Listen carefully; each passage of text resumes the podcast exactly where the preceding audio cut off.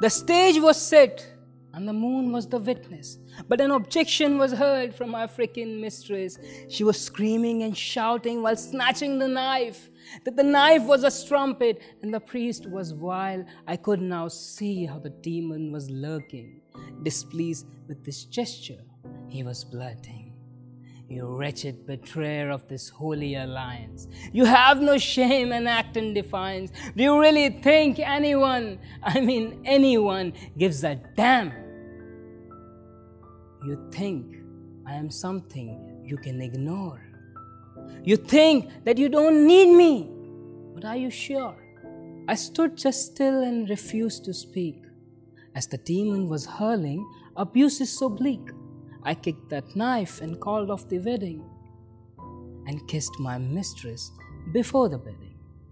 My mistress was turning red tonight as she fell upon me, embracing me tight. The mistress of mine was the raven of Poe, resting peacefully on my torso. I slipped and peeked through the ajar aperture as I was saved by the lust of literature.